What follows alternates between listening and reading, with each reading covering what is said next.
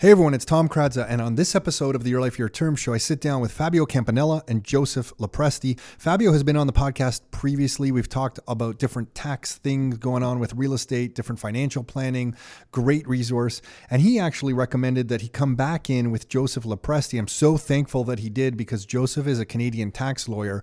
And the topic that we chose to discuss today is about flipping properties and how CRA views you when you decide to buy and then quickly sell a property and claim it as your primary place of residence.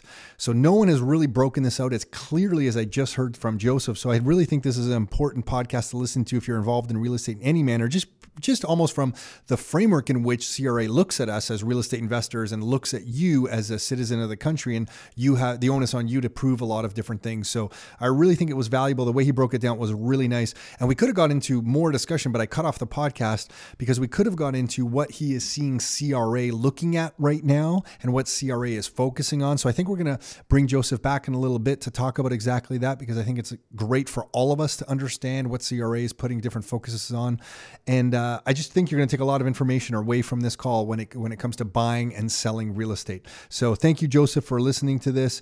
Um, sorry, thank you, Joseph, for listening to this. What I'm talking about. Thank you, Joseph, for coming on the podcast and, and sharing this information, and Fabio for for organizing this one. I really appreciate it. So if you are listening to this and you want to get some real estate investing information to start figuring out if it's the right move for you, the number one requested thing from us is one of the copies of the books that we have on rockstarinnercircle.com forward slash books. The book that started it all was Income for Life for Canadians, but we have three other books in there. The newest being the Blueprint book You'll see that we have a real estate investing blueprint book on there. We give away that information for free as an attempt to share enough valuable information that perhaps one day you'll work with us. But even if you don't, we want you to have the information. So there's four different books on there. The Your Life, Your Terms book is really interesting because every chapter of the book is written by a different Canadian that we've helped with a real estate investing adventure of their own. So they share their reasons for getting into real estate, how they went about doing it. Everyone does it differently. Their goals. Some people are trying to build cash cash flow. Some people are trying to build equity. Some people are banking on appreciation. So you'll read the different stories in that book. That's the Your Life, Your Terms book. And those are all available at www.rockstarinnercircle.com forward slash books. That's it. Let's get on with the show. Are you ready to live life on your terms? Is it time to take charge? Real estate, business building, the economy, health and nutrition, and more. It's the Your Life, Your Term Show with Tom and Nick Karadza. Are you ready? Let's go. We are live with Fabio Campanella. It's two Italians. I can't believe it's two Italians here. Fabio Campanella and Joseph LoPresti. Yes. LoPresti? LoPresti. You, you got it. All right. Um, and uh, we talked to you, Fabio. You had the idea about this, which I think is super valuable. So I'm just going to dive right into it because Joseph sounds like he knows from his stuff from our, initial talks here with Nick. Yeah. Um, what what is going on with people who buy properties and flip properties over and over from a tax code situation right now in Canada? Pretty much. Yeah. That's that's the big topic I wanted to cover. Yeah. So dive into it. Like what happens? I buy a property. I, I fix up the property. I sell the property. No, I buy the property let me ask you this: I buy the pro- I buy a property, I move into the property, mm-hmm. and uh, I fix it up, and I sell the property. Right now, it's my primary place of residence. I don't have to pay tax. Correct? Sure, it's that easy. okay. I like that. It's never a good sign when somebody. With, I know you're not an accountant, but with your designations and a tax lawyer, both laugh when you yeah. put, put that out there. But uh, but yeah. So tell me tell me how that would work in that particular situation. Okay. I buy a house, move into it, fix it up, and I sell it. Six month window. What was your intention? My intention, yeah, what do you think? I haven't dealt with lawyers before. Yeah. My intention was to move into that beautiful house for my family. Okay. Be- my intention was to live there with my family. Okay. So let's rewind so that I can answer this question. Okay. okay? And I'm not going to get super technical because the guy to my left is going to get super technical. Okay. okay. Let's distinguish between a capital gain and an adventure in the nature of trade or business. Okay. Imagine you buy a tree and this tree produces apples. Okay. And then you set up a little stand. You pick apples every year for the next 20 years and you sell apples. Okay. The apple sales, that's business income. you eventually down the road want to retire, you sell the tree, that's probably a capital gain. However, if you buy a plot of land, plant seedlings, and then sell the trees, you're still selling income. a tree, but it's business income. Okay? What is your intention with the asset that you're buying? That is the basis upon which the CRA will make the determination of whether this is business income or a capital gain. It must be a capital gain per se in order to qualify for the principal residence exemption. It cannot have been purchased with the intention, the clear intention to flip it with for a profit. And how, so, how is that clear intention defined in I don't know CRA's eyes or the legal? I don't understand how that clear intention is defined because can't my intention also just as a human being change? Like, can't I legitimately say, yeah, my intention is because that's ha- that happens all the time. People move into a property, say, hey, I'm going to live here. They move into the property, they don't like the neighbor, and they're like, I'm out of here. Now, so they might ought to be, they might have fixed it up and sold it, and their intention might have very well been, I'm going to live there with my family. But three months in, they're out. Yeah, gonna let him take- Uh, take this this. is uh, an interesting point. So you're you're right. It comes down to how do you prove the intention? If when you say to the government, when the government comes knocking and they're saying, "Well, wait a sec, you sold this property within six months," so in the government's mind, if they look they look at the time period that you owned it and then sold it. So if that period is typically under a year, the presumption the government has is that you must have intended to flip it. That's their that's what they're walking in. So they'll look at any house that you bought, any home, property that was bought and is sold less than a year, and they'll they'll come in thinking you must have intended to flip it. So now the question is how do Okay, you Okay, so so on that point, uh, because I want to get to how do you prove? So that's their operating default. If it's sold under a year, CRA is going to assume you were flipping. That is what I've seen in experience and, and in practice. Now, the government has, they, they don't just say intent is a big thing. The courts have said intent is a big thing, but there's six factors. There's not just intent. So there, the factors that the government will look at is oh, number oh man, one. I knew I knew Yes, bringing in a lawyer. I knew bringing in a tax lawyer I- into this was going to get it get get sticky. But okay, okay, yeah. Go, let's go I'm through gonna- the six yeah, factors. We'll, we'll go through the six factors and Joseph, we'll see how Fa- it. Fa- Fabio's been on this podcast before. Uh, can you just let everybody know a bit about your experience before you dive into these? Six Yes, factors? of course. So I am a tax litigator. So what I do is I get involved when people have a tax problem that go beyond Fabio's capabilities. And what I mean is you're going to get into court, you're going to get into a legal situation. Uh, there's steps before you actually have to go to court. So typically, a normal audit comes in. I would say Fabio would be involved, and your accountant would generally be a good person to actually deal with the CRA right at the at the outset, because there is some concern if you show up, you get an audit letter, and you show up right away with a tax lawyer. There is some concern that the government might think, "Wait, what's going on? You, you got a tax lawyer?" They'll expect got to it. see the accountant but not necessarily the tax lawyer. Now, usually, if I have to get involved because either the accountant is MIA or the accountant doesn't want to touch this, then typically I usually get involved in saying, hey, you know, by the way, like I know this person, I, I've known them, and they kind of came to me because they know this is what I do. And nine times out of 10, that's actually the, the reality of the situation. So typically, if you can't convince the auditor, so if the auditor comes and says, no, we think your intent was to flip it and we're going to nail you with business income on an income tax side, and then even worse, we're going to nail you on GST later. Oh yeah, yeah, yeah. so on yeah. top of it, because as you know, everybody forgets about it. Yeah, yeah, yeah. if you yeah. sell used property, then there's no GST. But if it all of a sudden, if you the government interprets that if you intended to flip it, then that's an adventure of nature of trade. So they'll say, oh, when you sold it, you should have charged HST. So now on a home that's worth, um, you know, don't say two million dollars, now you're looking at two hundred and sixty grand of additional HST that should have been collected.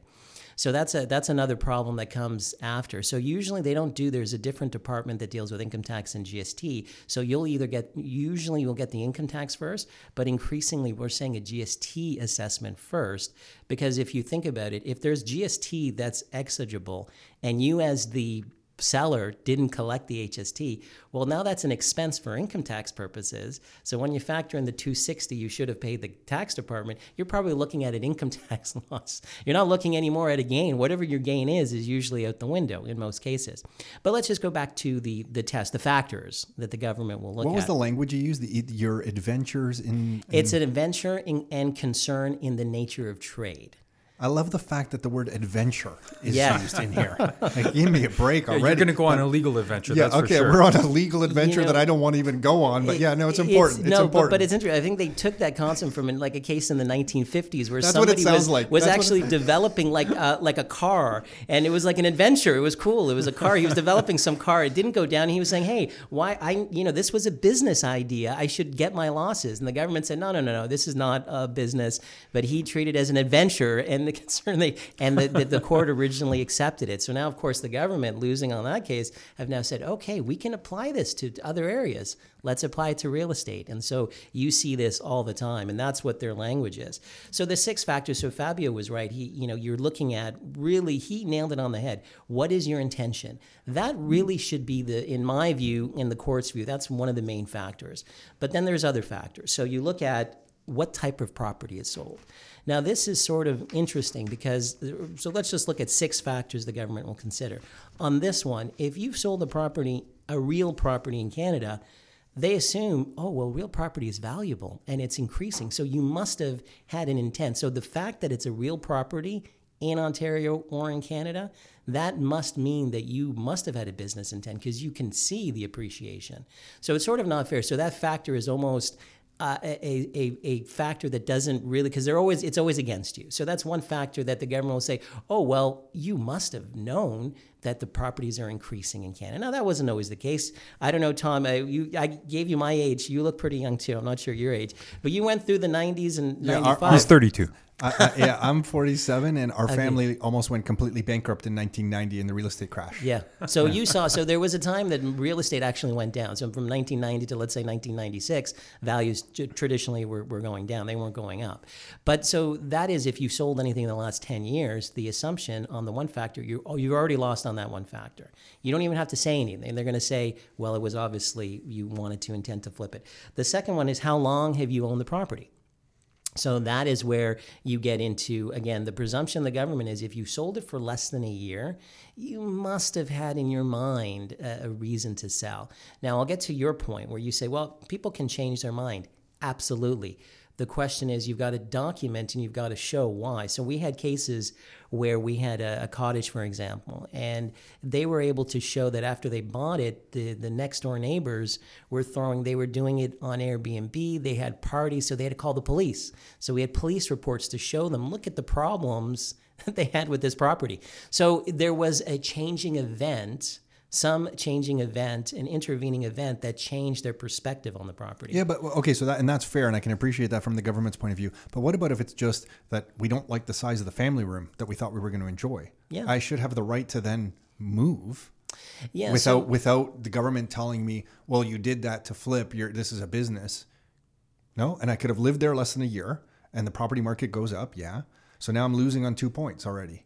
You are. So the, the only thing the I like how you just say Yeah. yes, you are. And, but and uh, now keep in mind, Tom, He's an this advocate is for the Yeah, taxpayer, no, not no, the in- CRA, right? And at the end of the day, this is this is what you're coming against for the CRA. So they're Which gonna is good to know, and I yeah, like appreciate at it, least yeah. this is what this is what you're dealing with. So ultimately, though, your your response to that is okay. What about the financing of this property? So if you had the ability, like if you had no, if the government sees that you're really tight with the money, you don't have, you had to borrow three mortgages, you your income doesn't support that property. In their mind, they're looking at okay, even if you tell us the primary intention was to live there, you must have had a secondary intention to sell. And the reason we can impute that is we can see that you have three mortgages, you were paying X amount of dollars. So it was a good bet that it's not really the family room that you didn't like, it was you were being squeezed financially. And so this makes it more of a speculative buy.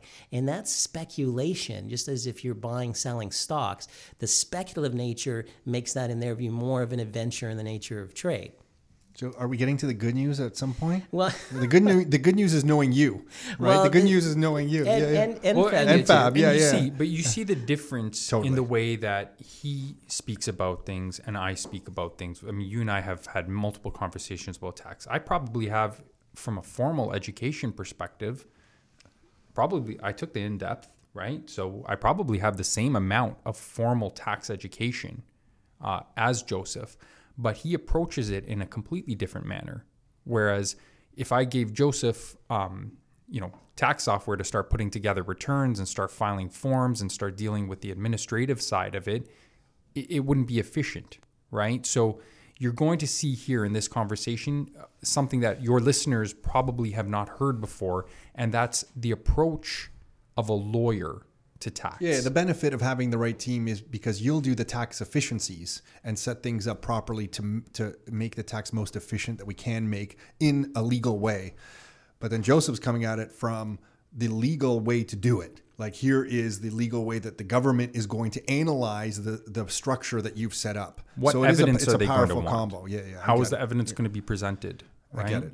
So it, there's plenty, even though he's a litigator, what he's going to talk about, there's plenty of uh, value add planning Totally. opportunities I here. it. And and we'll get into some of this. So so one factor that could actually benefit is whether you've done this before.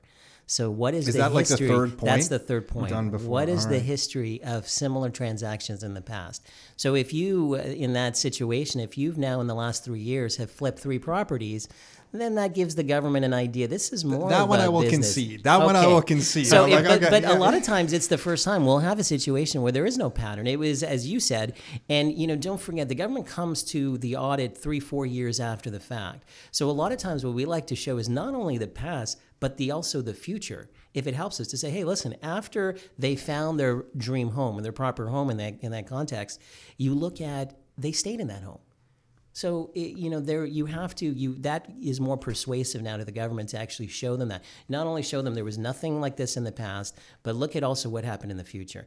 Now you do have cases where people are flipping every year, and in those cases you usually have to pick your poison. You you say okay for this property, yeah, we'll accept it, but for these properties there was clear intent to live there. They actually moved in, and we can document why they had to change their their idea. So bad neighbor, something they didn't like uh, structurally, and usually you would expect to see that in uh, email, you a letter to your builder, a letter. So then the question is, what are you showing? And that's where where I'm looking at what's our evidence? Because again, uh, the government's going to assume as a taxpayer that you're going to say whatever you whatever the government you're going to say whatever you want to get the best result so it's not necessarily the truth you're going to say anything that gets you out of this so if someone tells you oh no tell them this is the intent tell them that you you know you wanted you were going to marry and something the government knows that. So ultimately, prove it, document it. So we've had a lot of cases where, for example, somebody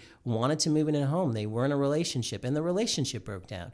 Again, that's an intervening event, something that was unexpected that would change the trajectory of now you Got it. you don't I just, I just, I just, yeah, I just hate to live in a world where I have to prove to the government what I'm doing and why. So this is why, Joseph, you're a good guy. I can tell. Reverse this, this is this is this is why I'm sad Yeah, in this no, I- I conversation. get but it. it's valuable. But let, okay, so let's keep going. The fourth. What, what's the fourth So one? the, the fourth one is uh, whether the seller did any work on the property. Now, so it's kind of like, did they do anything to increase the value? This is, in, in my view, usually when we're dealing with this, this factor is always neutral because of course, you're going to do work to make it specific to the wants that you have. If it happens to increase the value, fantastic. But you do have situations where sometimes somebody will put something that is god awful, it's terrible, but in their culture, that's something that they would actually want. So then you can say, hey, this nobody, when you're selling to the general public, would want this piece of architectural, this design. But from their cultural perspective, yes, it would make sense. So that's something where you can use that to your advantage. But usually we look at that as neutral because you're entitled. Most people build the house and they build it the best possible way. Nobody builds a house for themselves and then want, you know, shoddy materials. So the fact that, you know, you looked at it, but this would be a situation, let's say a reno, you take a bungalow and you do these renovations, you you make it beautiful, and then all of a sudden you flip it within a short period of time. So usually that factor by itself is meaningless without tying in with either one of the other factors. For example, a shorter period of, of ownership. so there's no percentage on the value spent against the property or anything that dictates the work is, uh, I don't know, excessive and obviously for flipping. That's a good question. I'm, I'm sure there was there would be cases where would they would break it down, but because this factor I would say is never determining. Determining, it's the other It's just factors, something yeah. that's thrown in. But your point is that's would be uh, would be interesting because, but I, I would argue that it really depends because how do you know the return you're going to get? Now it could be argued like for example now having a pool in, in times of COVID where people can't go out, maybe having a pool might be something that would increase the value. But generally, I would say it's more neutral. But uh, I haven't seen anything specifically. But that would be an, a good way to address it in court to say, well, wait a second, what what percentage are we talking? Yeah, here? and for whatever reason, it must be in a different scenario. I had heard something around eighty percent, but I, you know, I don't know how it was calculated. I don't know what that was specifically about. So yeah, okay, let's move on. So what's the fifth one? So uh, why the property was sold? So again, that that comes down to Your intent again? yeah, that that is sort of tied in a little bit to your intent, but that is your intervening event as to why you had to sell it. So are you selling because you are squeezed with with capital? Are you is it more financial? If you say, well, I had to do it, some people just say they, they're honest and they just say, I, I couldn't carry it. And the government looks and says, okay, why not? If it is that you're saying, hey, I was I had a good job and then I lost my job, or I was expecting to get a bonus and this year they canceled the bonus or I didn't hit my targets, so I didn't have the money and that kind of set me back, so I had to sell.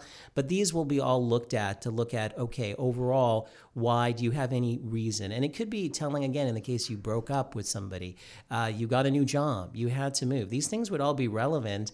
And when they support the taxpayer, I would say these are some of the determining factors because they go to why you would have, but for the event that was unforeseen, you wouldn't have sold the home.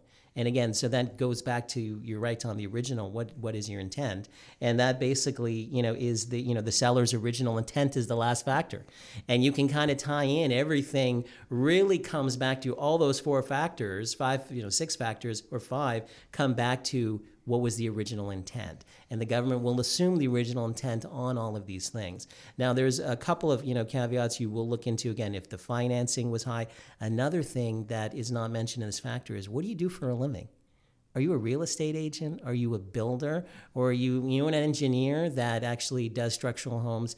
If you have some sort of education background that is tied into real estate in some way, some capacity, the government's going to presume, nah, you you knew this is more business. You know what you're doing, uh, and I would say that yes, but you know the the retort to that any real estate agent builder is. Well, hold on. Are you saying a real estate agent is never able, or a builder is never able to go into a home, realize they want to move on and sell it? They're never entitled to a principal residence unless they have held on to it for 10 years. I don't think that's the rule. And I think the government would look at that history. Uh, they may look negatively, uh, especially if you do have, in, in the case of a real estate agent or a builder, but the court will look at sort of a bigger picture. We'll look at all the factors and generally get a sense. See, don't forget the the the government uh, they assume the taxpayer is not necessarily being truthful, whereas a oh, court So they assume we are liars. we're assuming and and there is I like that. Yeah. Out of the gates, we're just assuming you're lying to they, us. will never they'll never admit that you know they'll never admit No, that no. and and usually you know but it's they're, the, the structure of the whole conversation is that that's what they believe. And I'm, I'm just laughing. It's just hilarious. well you know the funny thing is a lot of times they come and they'll say we're here to help you Yeah. Oh, yeah. I know. you know, I know. it's, it's yeah. you know, show it's, us everything. it's the wolf in sheep's clothing. You know, they'll, Yeah. they'll come in saying, Anyone who comes to me saying I'm here to help you when I just meet them, I'm running the other way Yeah. immediately. It's like the crack dealer. Yeah, this one's free, but Yeah, I, I'm helping you. Got out. you on the next feel, one. You're gonna I'm feel gonna good. give you a break on this uh, Yeah. HST over here. I'm gonna nail you over here. on oh this yeah.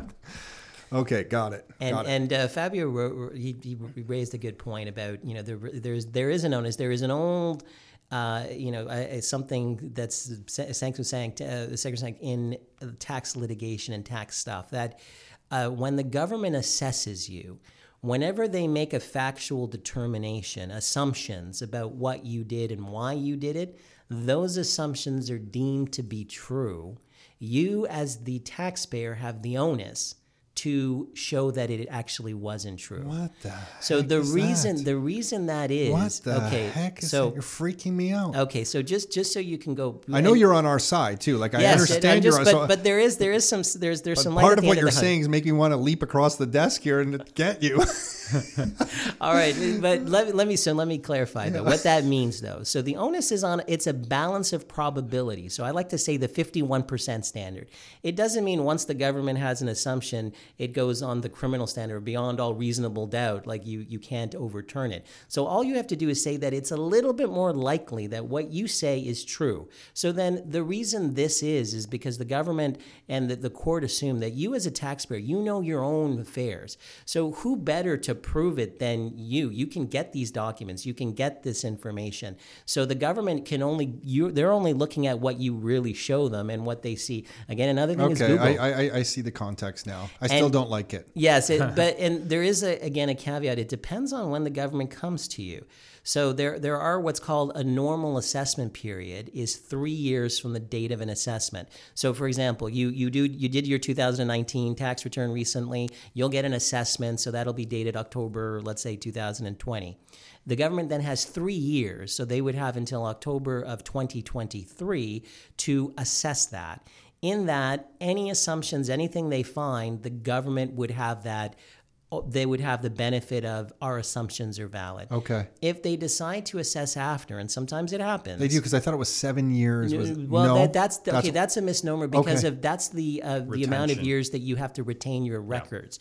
But when it comes to personal records, you know, if you if you intended to live this as a personal property, those are really business records. Your personal records, you, you're not necessarily keeping everything if you really intended to be personal. But so that's where there's that misunderstanding. So if the government now wants to, they can, but they have to show two things. They have to show that there was a mistake on your return, a misrepresentation. They so now call the it. onus is on them a little bit. Correct. Okay. Now they have it on on that. Now we're talking. Yeah. So now, Right. but again, fifty one percent. But now they have to show you. But I can tell you. Uh, a lot of times when the government they don't look at that they just assume they can still even if it's statute barred year we have to remind them hey hey you know this is in a context of a statute barred year we call it so if they want to assess they have to show there was a mistake they have to prove the facts and that those that the mistake was attributable to at least negligence.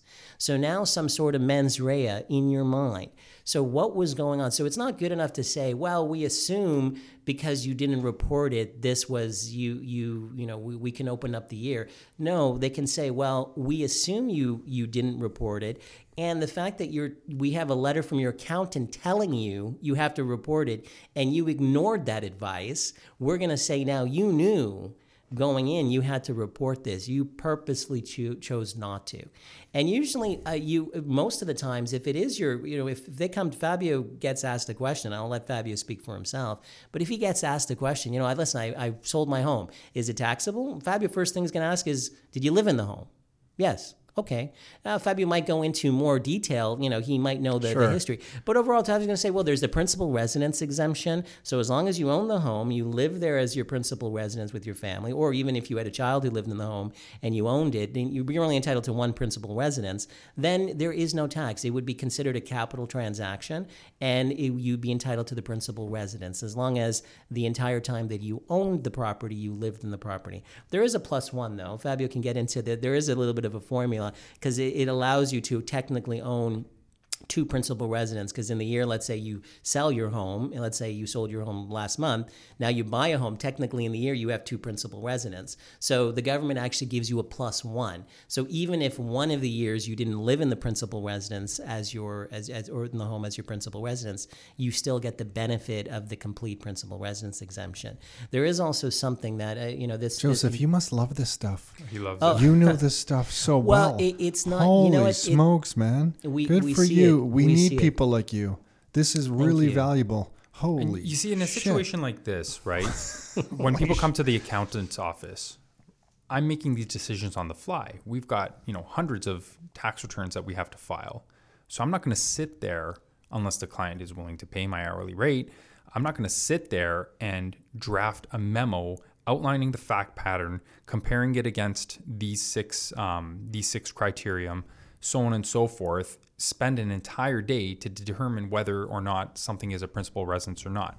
The client calls me and says, "Hey, I flip, I sold this property. Not flipped. Let's not use that language. But I sold No, this. now I know this is Yeah. very bad language. Sold. I, I bought, sold the and then at some point I sold. I'm gonna go through my I'm own not going to mental- use flip anymore. you're a quick Yeah. learner I'm going to use my own mental checklist. Hey, did you live in it? Yeah. Can you prove you lived in it? Sure. All right. Perfect. Why'd you sell it? Because of A, B, C, D, and E. I wanted to move um, to this other area with a better school zone. Let's say, for example. Okay. To me, this sounds on a balance of probabilities a, like a reasonable a reasonable conclusion that it was the principal residence. So we're going to report it as the principal residence. But we need to make these decisions on the fly because it's not like people come to us mid-year when they sell the property. They're coming to us the next April when we're in the weeds preparing their tax returns, right? And it's like, okay, I sold this thing 8 months ago.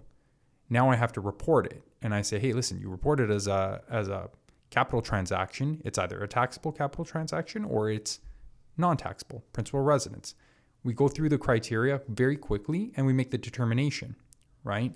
But now we're getting over to what Joseph's talking about, and you look at the detail that he's going into. He's outlining the entire fact pattern, and he's let's say let's say finessing it on the on behalf of the client in order to present the evidence in such a manner that it's almost concrete. No, it does meet the requirement. Because if you open up the Income Tax Act and you look at the principal residence exemption, it's not going to give you, you know, 20 pages of criteria. It's a very short, it's a very short provision.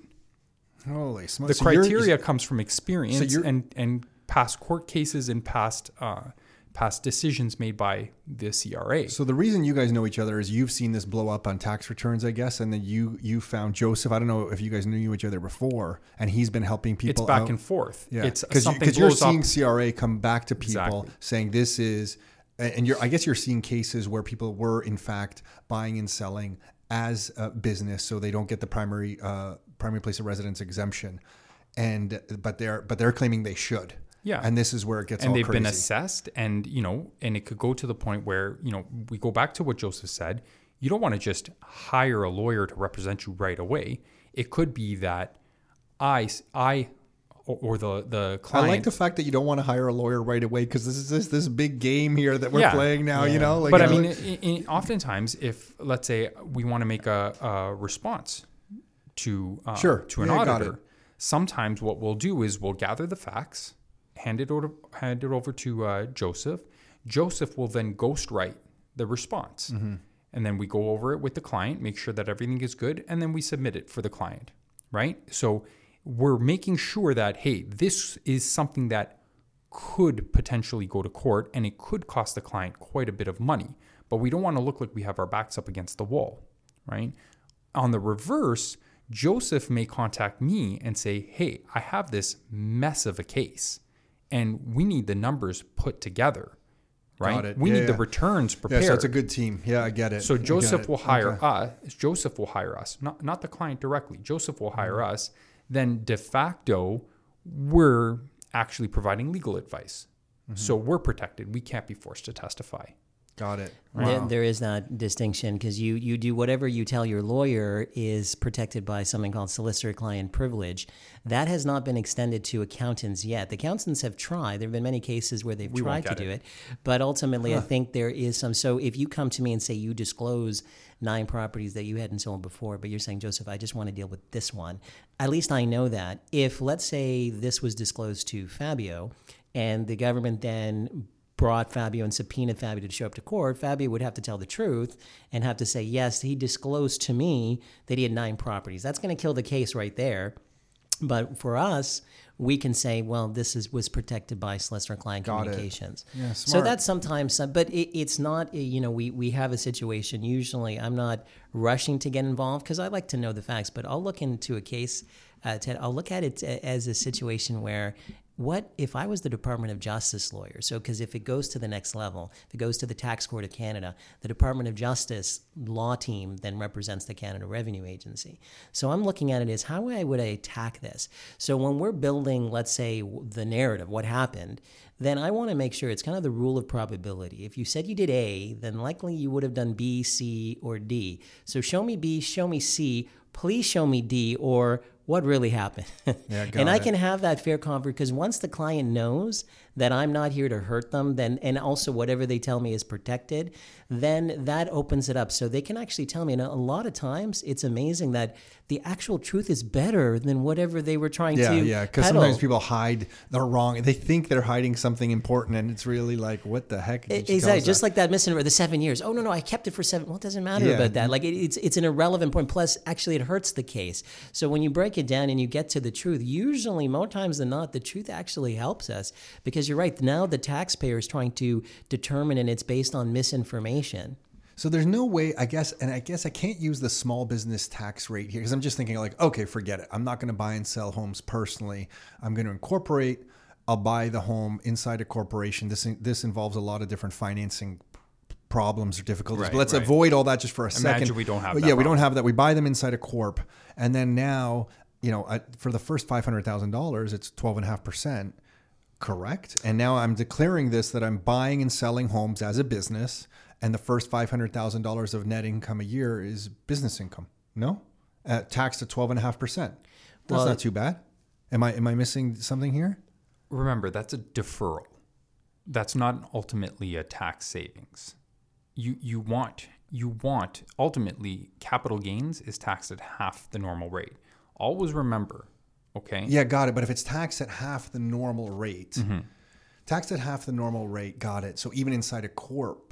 Yeah, but I guess where I'm coming from is I'm saying, yeah, I am doing this. I am buying and selling properties. yeah then you're you're almost like a, a, Develop, property a little developer. yeah you're a mini developer Mi- mini developer. Yes. And then I get I get twelve and a half percent on the first five hundred thousand. you still have to watch out for the HST issues. Yeah, if you make okay. a substantial Okay, HST, renovation yeah. or a new build, there's the HST issue, which Yeah, I forgot about the HST. right? Don't Yeah. forget about that. So it's it's if you've determined that you are in the business of selling anything, you know, paper, properties, it, it doesn't matter. You've made that determination. Your intention is to buy, do something to the property and sell it. Then you go to the next step. Let's not hide behind Yeah, you know, got it. Uh, some sort of a tax loophole. Let's structure it properly. So so what would you right? so okay, so tell me, I'm coming to you, how do I structure this? I'm gonna buy and sell some properties. in an ideal world, Yeah. we're going to incorporate a company and you're going to do it all through the corporation. But we're not living in an ideal world. You're going to have a hell of a lot of trouble getting financing for that mm-hmm. as a new developer, right? As a new property flipper. Because the banks and the lending institutions are going to look at you and say, You have no history here. What is this company that you just Yeah. incorporated? Even if I can close on it, I'm definitely personally guaranteeing everything. Exactly. So what we have is we have this discrepancy between what you're telling the lenders and you know that's not my expertise. You know, you have plenty of people that are experts at that, but and then the, the running the business as a corporation, right? So it's always a gray area, but in an ideal world, if you do not need the income that you are producing from this business personally, I always love to pop it into a corporation because I can get a deferral and then When you say get a deferral, what does that mean? I don't know. you're paying I tax at let's say 12.2 12.5% whatever Okay. it is okay instead of paying it at your marginal personal tax rate which could be up to 53.5 Okay, that's talking when you talk in that language, that's you say deferral?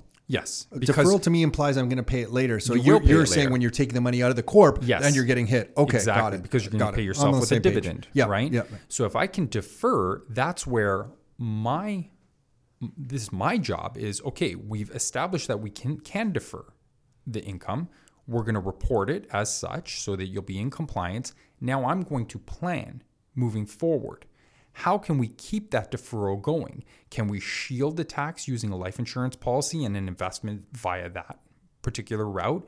Can we use cca if we're going to buy rental properties? So on and so that's where planning comes into play right? But we need to make sure that our t's are crossed and our i's are dotted at the onset just in case the CRA comes back and we need a guy like Joseph to defend us. Because one of the big points Joseph made that I think is very important is documentation.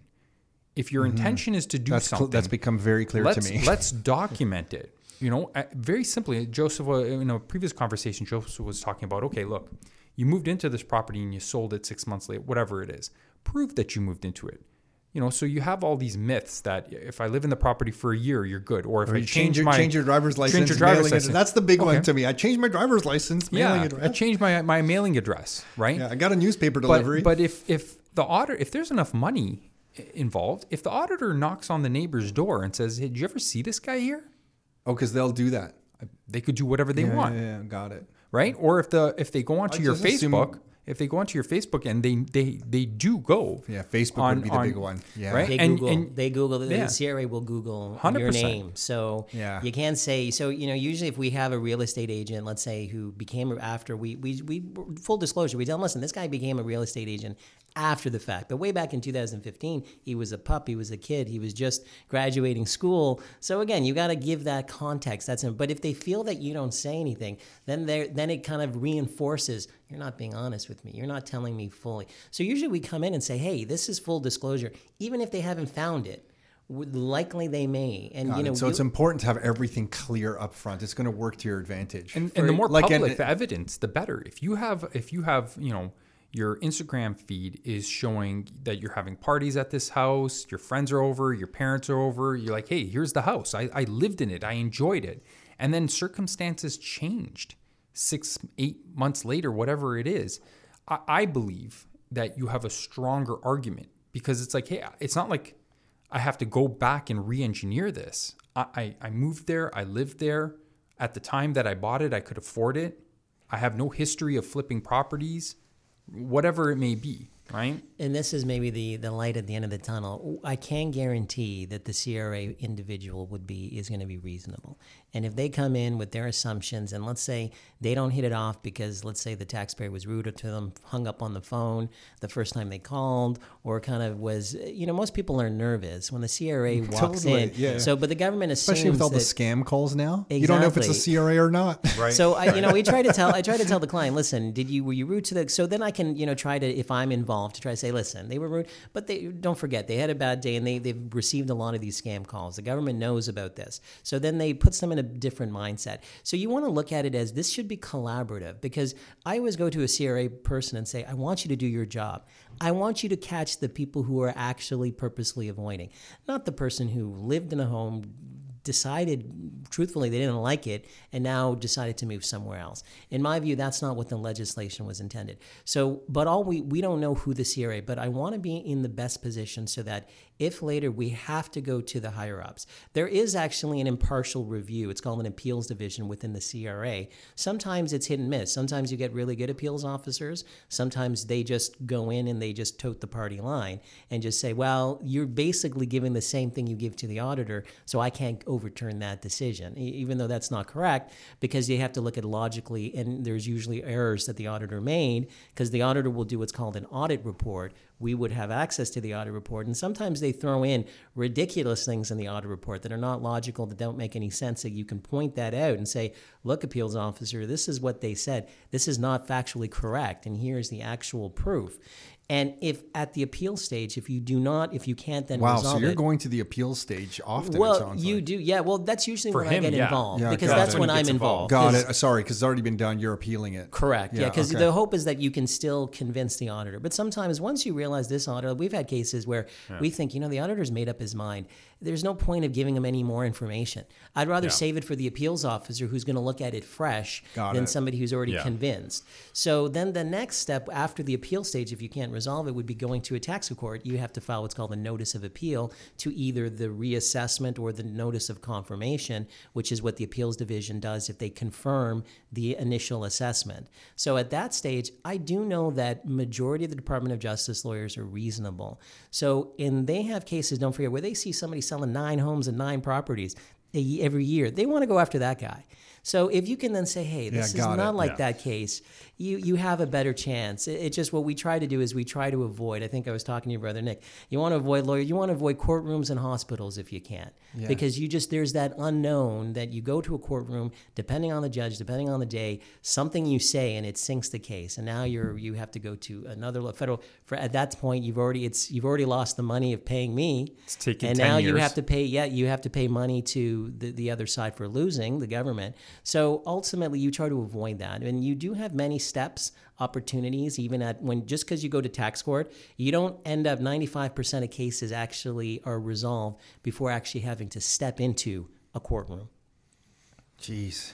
This this point number two on less than one year is that one more? You know, if you're in a property over one year, does that automatically earn you? It, it, it is all six factors. Yeah. related Correct. together. Correct. I'm just trying to look for the black and white Yeah. answer here. Hey, it's been a year today. I'm good to go on this You- property. You have to follow the fact pattern. Yeah, got it. Yeah, I see. If, I if, see. if the listeners take anything out of I this, think my nature is just trying to find the loophole or trying to like bob and weave through whatever the government's throwing at me. I think part of the reason that Nick and I both got into real estate is that we looked at you know Fab kn- knows this about us. We looked at monetary policy in in the economy and we're like, "Hey, wait a second, real estate, although it's difficult to get financing, you're dealing with the contractors, tenants, the whole bit There's tenancy. reward. There's There's, the reward. reward is that the monetary policy in the country of Canada is going to reward me for owning a hard asset that produces income, perhaps even unfairly and aggressively compared to income growth and the whole bit. It's part of the reason we got into real estate.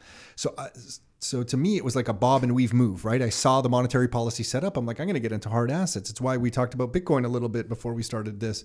And uh, when I'm hearing you describe this, Joseph, I'm, I'm like, where where can I bob and weave here? Even though I'm not doing this right now, Nick and I are buying and holding properties. But uh, I, would say still the- I still want to know how to bob and weave my way through this. I would say the biggest takeaway from all and the reason that I wanted to do this podcast and bring Joseph in is I wanted to to dispel many of the myths that I'm hearing out on the uh, out out in practice. Oh, if you hold it for 1 year, you're good. Oh, if you transfer your driver's license, you're good. These are all nonsense. You really really have to document what it is that you're doing. And you have to look at the transaction in the context of the taxpayer and the context of other transactions that they're doing, right? So if you're constantly flipping homes, okay, if you didn't really live in the property, you know, avoid this whole. I, I mean, I, I love giving you business, Joseph, but avoid the whole this whole uh, ordeal because it's not a fun ordeal. Going to battle with the CRA, going to battle with anyone in court, mm-hmm. it's not a fun ordeal. And well, and to be fair, I think you know to Joseph's point, when people are just starting out, when Nick and I were starting out in real estate, sometimes you, know. just don't know. You don't know. So like we don't know about HST. We might be buying a property thinking we're renting it out, then Right. look at where prices go and like, oh my gosh, it's not it, a yeah. rental property anymore. We're flipping this. Yeah, and yeah, yeah. Did we have to pay HST? I don't know. You, you know, so some of it is just innocence, where you're just like, I had no clue, and Right. no one's really telling me.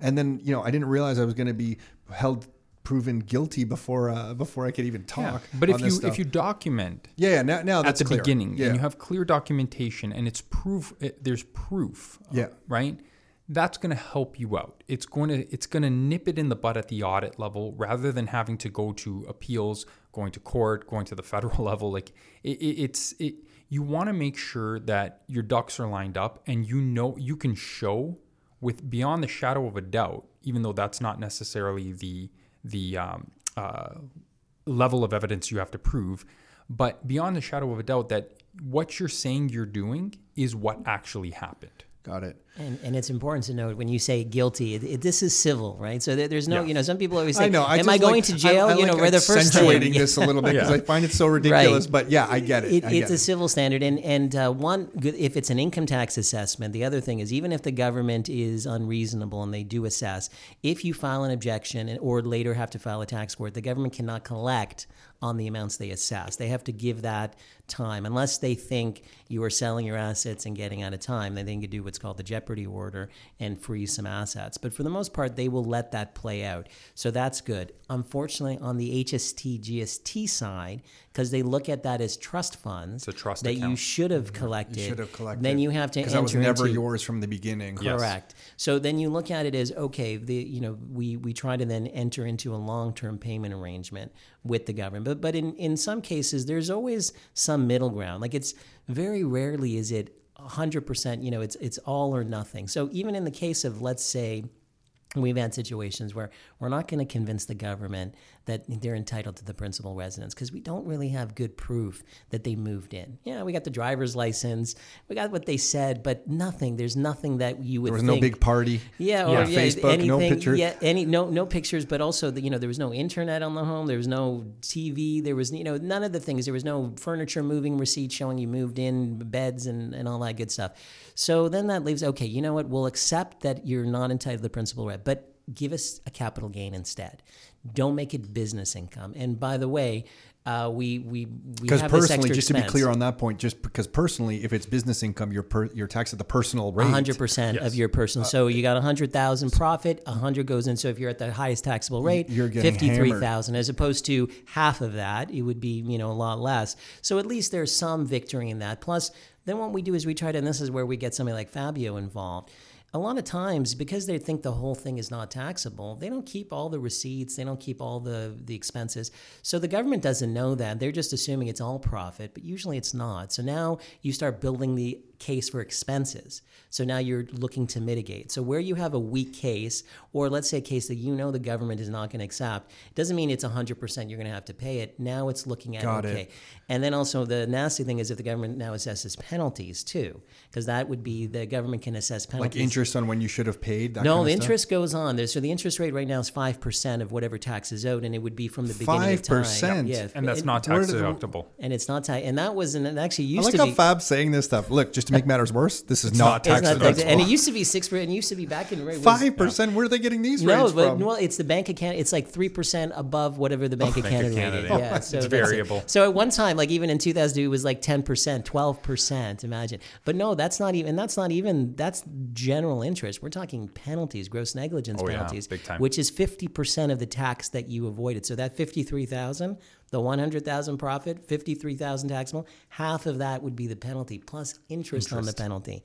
So now that 26 27,000 turns into 35,000. So sometimes you can say, listen, they, they they were confused, you know, to your point. They really didn't know. They, they this is the first time they did this. Are you going to nail somebody to gross negligence penalties? And the government's own audit policy is this is the first time they've come ac- come come against this. Got it. First time under Okay, audit. that's good to hear. Give them the benefit of the doubt. And but sometimes auditors forget that, especially if they think your client was a little rude to them. Or right there's a go- pattern. Or If there's a pattern. and it's just the first time you got caught. Just hearing this is making me reflect on my brother-in-law, uh, Italian guy, his cousin, base, uh, who's an older gentleman, very well off, and he said basically at the end of the day, what I've learned about Canada is we are all tax collectors for the government. I happen to do it in construction, you happen to do it in engineering, you happen to do it in real estate. So we're all just doing our different ways to collect taxes. And I thought, you know what? It's true. We're all just tax collectors for the government. But uh, okay. So that's this is really important to know. And I just want to ask then on, on Fab, when you said life insurance on that one one Mm-hmm. point about life insurance when you're using corpse, what did you? Because I know we get so many questions on that. Yeah. Can you just quickly say how did that help? If with a life insurance policy, if you're owning property and you're deferring Yeah. your taxes, how does a life insurance policy help in that particular situation? I mean, this is a whole. I know, I know, but just to give a little, and yeah. because we've talked about it before, but I know that comes up so often. Yeah, so I often use it um, as a tax planning tool. I, you know, I'll use like a whole life policy with a cash surrender value, and um, what I'll do is I'll take excess funds that are sitting tax deferred in the corporation, transfer them over a ten or twenty year period to a policy that builds up an investment account, aka a cash surrender value. That cash surrender value can be used on the outside of the corporation, if done correctly, to basically pay yourself a pension or to take a one time uh, draw, let's call it. And then the death benefit can come, for the most part, tax free to the corporation to pay uh, the tax that's owing when the taxpayer dies. Okay. Got it. So okay, and we don't have to go yeah. because I know that's a big one. I just want to It's- share a it's- little yeah, bit. it's- it's a lot. And then what about like some? I would call it creative stuff. Like what happens if I, I'm living in my primary place of residence? Clear, it's my primary place of residence, but I'm going to buy a new place. I don't have to sell my primary place of residence, but I did set up a corporate structure, and my corporate structure is doing well enough that it can buy my current primary place of residence Right. for me, from me. From me, it doesn't have enough money in it. it. So I have a million dollar property, Right. But my my corporate structure is done pretty well. It has, you know, let's say two hundred and fifty thousand dollars of of, or let's say five hundred. Keep it easy, five hundred thousand mm. dollars of cash, Right. And it's I sell my primary place of residence to my corp, and I then moved to my new house. The corp's gave me five hundred thousand, but it owed me another five hundred mm-hmm. Owed me another because the property's yeah, worth a million. like a vendor take back. Yeah. whatever. So then can I can I then extract from the corporate structure another five hundred thousand dollars? Before we without without paying there, without yeah. paying personal tax on it. Before we even you see what I'm there- talking yeah, about. I, I see what you're saying. So you don't like it at all. You're just No, no, no, it. I mean, And I like, really look, like this all of idea these a lot. things are possible. I like this idea right? a lot. You're Yeah. just you just dismiss. it. Land You're going to tell me transfer about the tree with the apple. Yeah, land transfer tax. Land tra- No, there's things right? to discuss. what's your sure. what's your what's the actual fair market value? Did you Yeah. actually value Yeah. it correctly? Yeah. What's Yeah. the intention of the transaction? You're dealing with the corporation, which But now you're I know shareholder. now I know you and I know Joseph. I got the team. Yeah. we can make this work. all of these things are possible, Yeah. but there there's It's multiple planning. layers of of um, there's multiple layers of planning that are involved, and it's not a simple transaction, Got it. right? Yeah. Do you, do you Yeah, I know it- exactly, and, and then he he hit it on the head. You got to get an appraisal because if, if it is deemed, because when you're dealing with your your own company, Joseph's getting excited over is. here. No, no, I no, like how he gets excited about Yeah. the tax Well, because then you get He into valuation because the government they have the CRA have their own real estate appraisals team, but No. for the oh they do they have Yeah. their own Yeah, they do. Yeah. So the the CRA when the auditor says well we have to send this to our appraisal team and then okay and then you get it back and a lot of time I'm like you know what save them trouble here's a proper appraisal. More times I think every time we've sent them a prop they've said oh yeah they, they like your appraisal. they don't say but the question when the taxpayer says no we didn't do an appraisal. We have no appraisal what do you think the fair market then you're, you're they're gonna all of a sudden they're going to give some the highest possible you know out of left field. You'll, you'll see a property that's in 2015 and they're giving it a value that's 2019 you're saying wait a second you're looking at current values. You're not this was in 15 the market went up considerably in the last four years. But uh, you know I, I think it's interesting when you, when you're looking at your company if you're renting so this is something where we we didn't make the distinction between there is business income there is principal residence exemption and then there's that in between where you are holding property to rent. So it's a long-term thing. That's considered when you sell it it's considered on a capital account. So it would be capital gains. You still have to report it. You have to include all the expenses. But then when you look at it in a corporation unless because it's considered passive income you need to either have you know six employees that are in the company or else you don't get that active business rate you know clearly. So that's something that you know we see all the time. Somebody says well i intended to let's say rent it out. Okay let me see the mls listing that you tried to lease it. Let's see something at least to prove that. Concrete? Because they're in that scenario that you're discussing, they are saying they intended to rent it out because of what benefit? They, they, they intended to rent it out for a long-term benefit they, it was a long-term you intended it's to capital endure gain. Got it's it. ca- it wasn't Got it. speculative I, don't- I don't. Yeah, I don't want to pay income on it. I want to get the capital gain. Correct. exempt. Got it. Yeah. Got it. Okay. Holy smokes, man. There's a lot, man. You know what? You know what's interesting? And when Nick and I started down this whole real estate adventure, I guess we were kind of in our twenties, pretty clueless. We went to some like something somewhere. Some accountant told us to set up three all these corporations, and, and we went and did it, and it was pretty useless. I got to admit, for like the first five to six years, but over time, as you grow a corporate structure in Canada properly with the right team. I can see the huge advantages of doing things inside corporations. Yes. Because when you have a team like yourself, Joseph, and Fab, you, and you do things properly, life insurance policies getting it. Now that we've done, you know, Nick and I have been doing this over 20 years now, I can see the value of getting the right team and getting a structure because it gives you so many options. When you do everything personally, and I know we've been talking a lot about that, you're kind of, it, it's good, but the corporate structure just really allows you to do a lot of kind of creative things, but you need the right people setting it up properly. And to me, it's been worth the adventure of setting up multiple corp. We now have multiple corps and different properties, residential and commercial, life and whole life policies, the whole bit. And when you see it come together, I just wish that we, and it's beyond the scope of this podcast Right. today, that this information was available to all of us, like out of school. You know, like, hey, you're getting no. And The I- way, and yeah, the way I look at it is, is, it's akin to working out. You know, you're in your early 20s as a guy, and you just want to get jacked. So you start working out, and you go in, and you don't You don't warm up, and you, you're. Yeah, you yeah. you're going, and you're getting results. So, you know, then you hit your 40s, and why the hell does my shoulder hurt? Why does my knee hurt? And you're falling apart. Had you taken your time to learn and, and invested in learning at the beginning, and maybe even spent a little bit of money, hire a, a really experienced personal trainer, and taking a little bit of time. You're not, you know, don't get jacked right away. Take your time to to Because get in in your twen- just like the gym in your twenties around money, you're looking for the quick and easy money. Exactly. Like we're all like, And how do you it. make You'll the money it. quick and fast? yeah, you know? and you'll get it. Yeah, you'll get the quick and easy money, yeah, and you'll get it's the quick and easy results. Yeah, yeah. But you're going to pay the price down the road when the CRA comes or knocking, or when you're in the physiotherapist's room fixing the screwed up shoulder because you were doing 250 pound bench presses without warming up, right? Got it. It's the same thing in Yeah, anything yeah. in life. It is. It is. So, Joseph, I don't know. Is there more that we wanted to discuss here? Is that the, the crux of it? Uh, No, I think Yeah. when it comes to that, and, and I think the other Yeah. point when, when it comes to the structure that Fabio was mentioning is when you have that corporate structure, and you probably have it where you have a holding company, so you can dividend up to your holding company tax free. So let's say the profits now when you're when you're using a, a company structure, then that company can buy real estate. So even though you're deferring weight, but at least now the extra half, let's say on five hundred thousand, you're saving that 250, two three years, two three transactions. Now you have seven fifty that you would have otherwise had to have paid out to in, in taxes. That can be used. It's really obviously.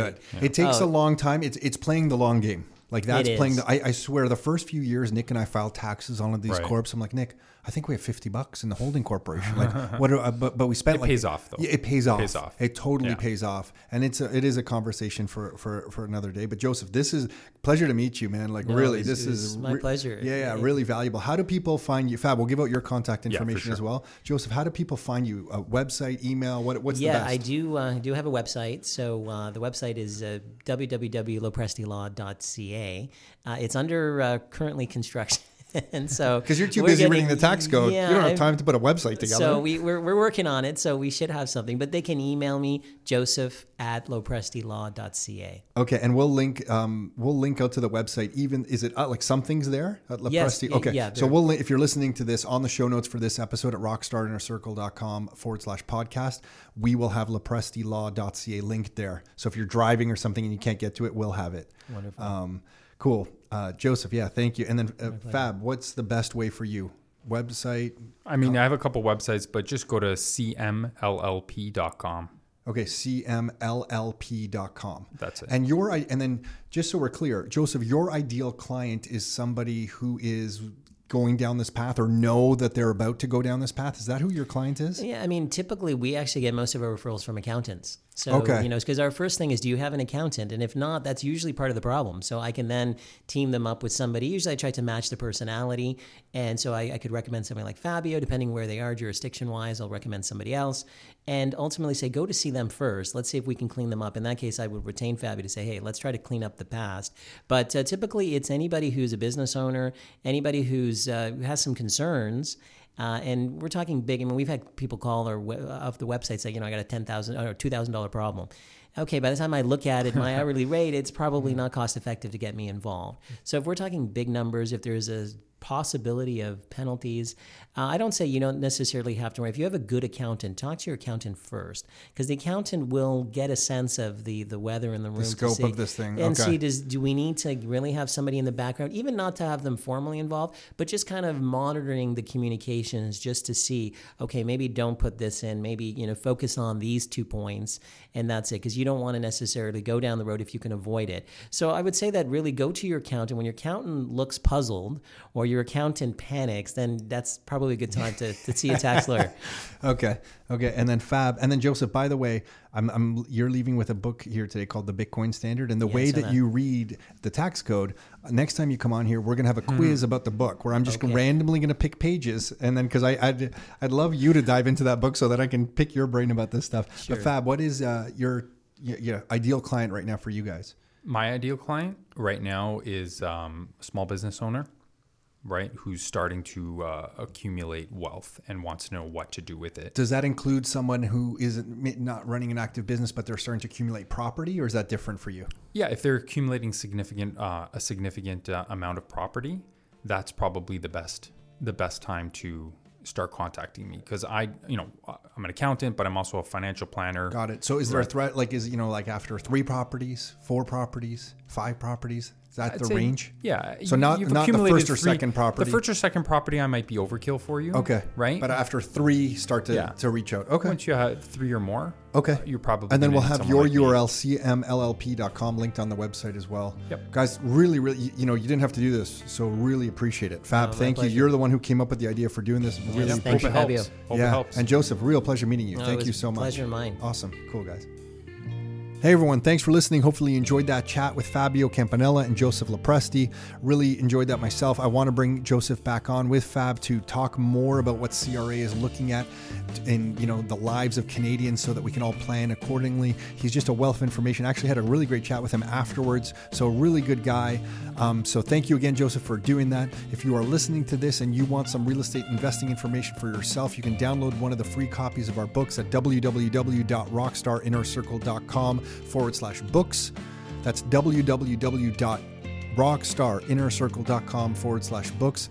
And listen, if you are listening to this, we are not trying to do any of this so that people can become landlords or real estate investors. We are doing this because we want everyone to live life on their terms, and we believe real estate can be a small part of that equation for yourself. So that's it for now. Until next time, your life, your terms.